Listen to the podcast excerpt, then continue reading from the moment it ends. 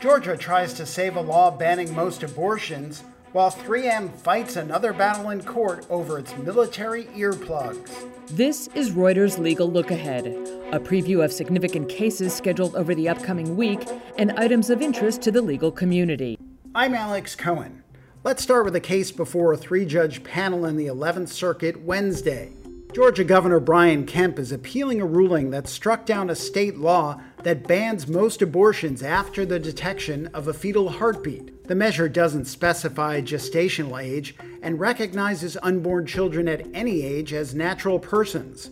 Earlier this month, Texas passed a similar law, which the U.S. Department of Justice is appealing in federal court.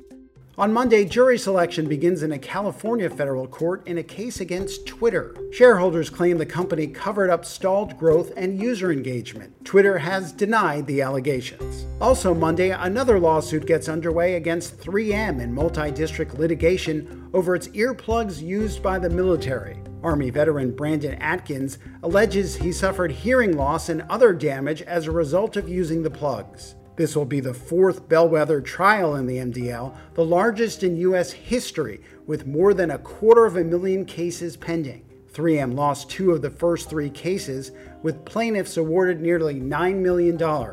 And finally, Wednesday, the Boy Scouts of America will seek approval to begin soliciting votes for its proposed reorganization plan.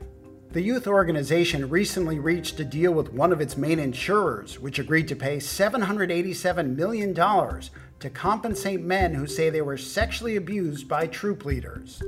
And that's your legal look ahead. Thanks for listening.